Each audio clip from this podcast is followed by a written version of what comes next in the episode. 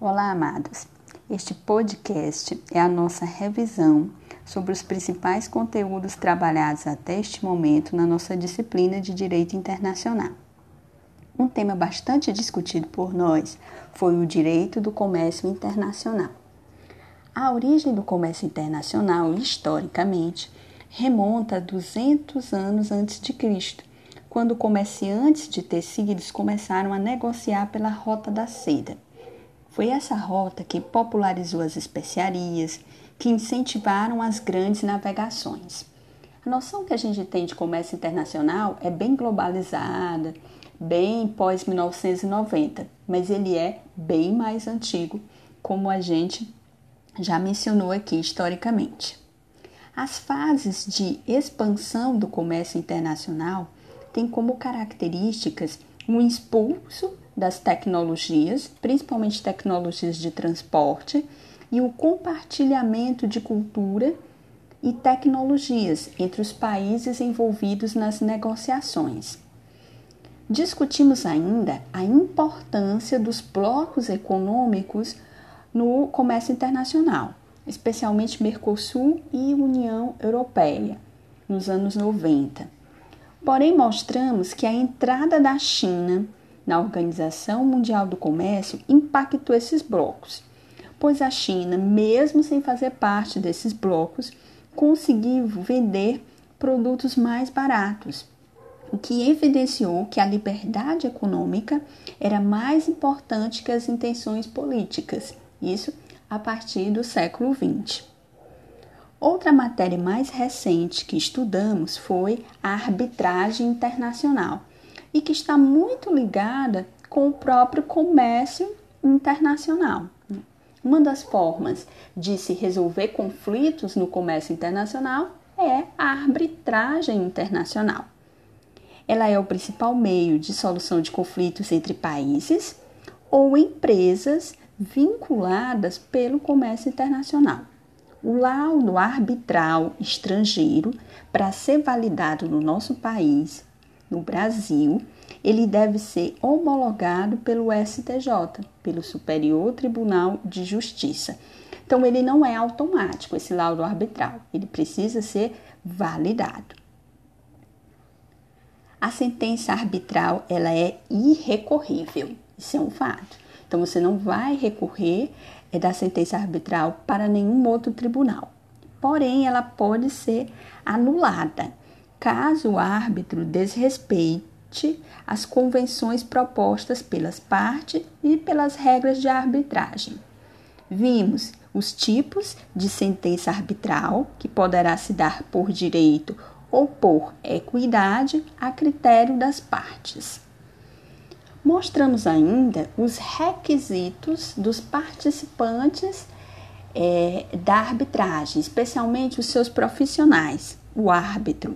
O árbitro, para ele mediar um conflito internacional, não é necessário que ele tenha uma formação especial nem superior, mas sim de conhecimento técnico na área que ele vai arbitrar. E é imprescindível que ele seja imparcial, que ele seja independente e principalmente fluente em um idioma estrangeiro, especialmente de uma das partes envolvidas. A legislação brasileira não permite nenhum tipo de contrato oral. Os contratos, para serem válidos, vocês sabem que eles devem ser escritos e assinados pelas partes. Então, nos contratos internacionais, lembre-se, a lei que rege a capacidade das partes pode ser diferente daquela que rege o próprio contrato. Então, de uma maneira geral, esses assuntos comércio internacional e arbitragem internacional estão muito juntos, né? estão bem vinculados e foram os assuntos mais recentes que nós estudamos. É interessante que a gente revise aqueles é, assuntos que estudamos presencialmente. Um deles foi é, aquela parte conceitual de direito internacional, especialmente o capítulo 1 do Portela. Né? Nós vimos que é, É interessante estudar esse conceito de direito internacional estudando as semelhanças e diferença entre os seus ramos, público e privado. Nós estudamos que a doutrina diferencia o público do privado. O público trata das relações entre atores da sociedade internacional, né? É, não só países, né? Nós vimos que trata também de pessoas, porém a doutrina ainda separa, né? O público tratando de relação entre atores da sociedade internacional, tipicamente países, e o privado dos sujeitos, com conexão internacional. Regulando leis de conflitos do espaço seria o principal objeto do direito internacional privado, estudar esses conflitos de leis no espaço. Estudamos que as fontes do público são de aplicação direta. Direito internacional público, suas normas têm aplicação direta, com destaque para os tratados, costumes, jurisprudências, princípios gerais do direito, como do próprio é, direito internacional, atos de organizações internacionais. Já o privado, nós vimos que ele se utiliza destas mesmas fontes do público, com destaque para a legislação interna, né, com suas normas que não são imediatas do direito internacional privado.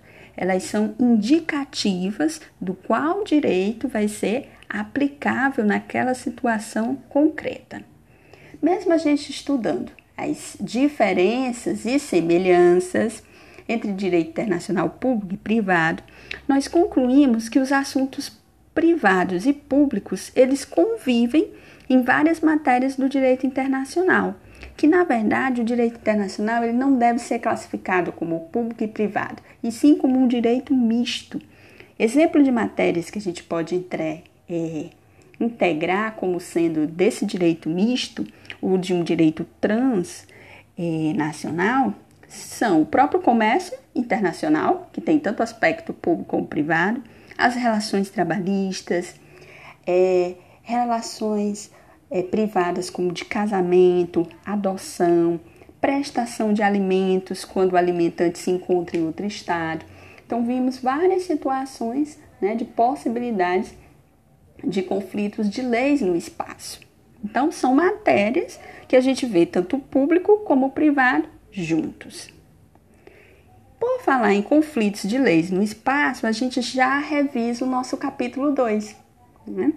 O nosso capítulo 2, nós estudamos é, vários artigos da Lei de Introdução às Normas do Direito Brasileiro. Né?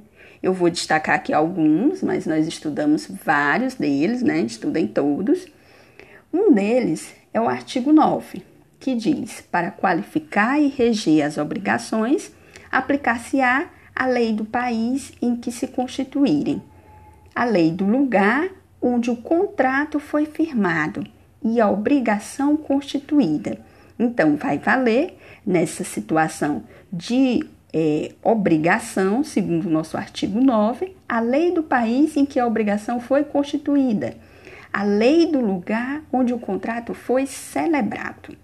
Então, a gente focou nesse aspecto do artigo 9. O artigo 10 da mesma lei, a sucessão por morte obedece à lei do país em que era domiciliado o defunto. A sucessão pela lei brasileira não faz distinção entre filhos naturais e adotivos. Isso o artigo 10.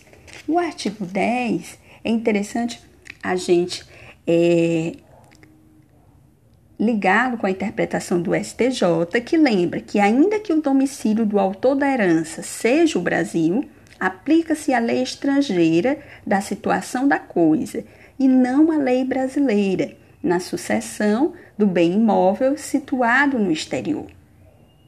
Ainda estudamos o artigo 14, não conhecendo a lei estrangeira poderá o juiz exigir de quem a invoca prova do texto e da sua vigência. Assim sendo, o juiz brasileiro, ele pode sim, diante de um caso concreto, aplicar de ofício a lei estrangeira. Estudamos outros artigos, é, da Lei de Introdução às Normas do Direito Brasileiro. Revisem, fizemos exercícios do capítulo 2 e vocês têm o, o gabarito né, daqueles exercícios do Portela. Revisem todo o material, tanto da sala do Google como da plataforma AVA e uma excelente prova para todos.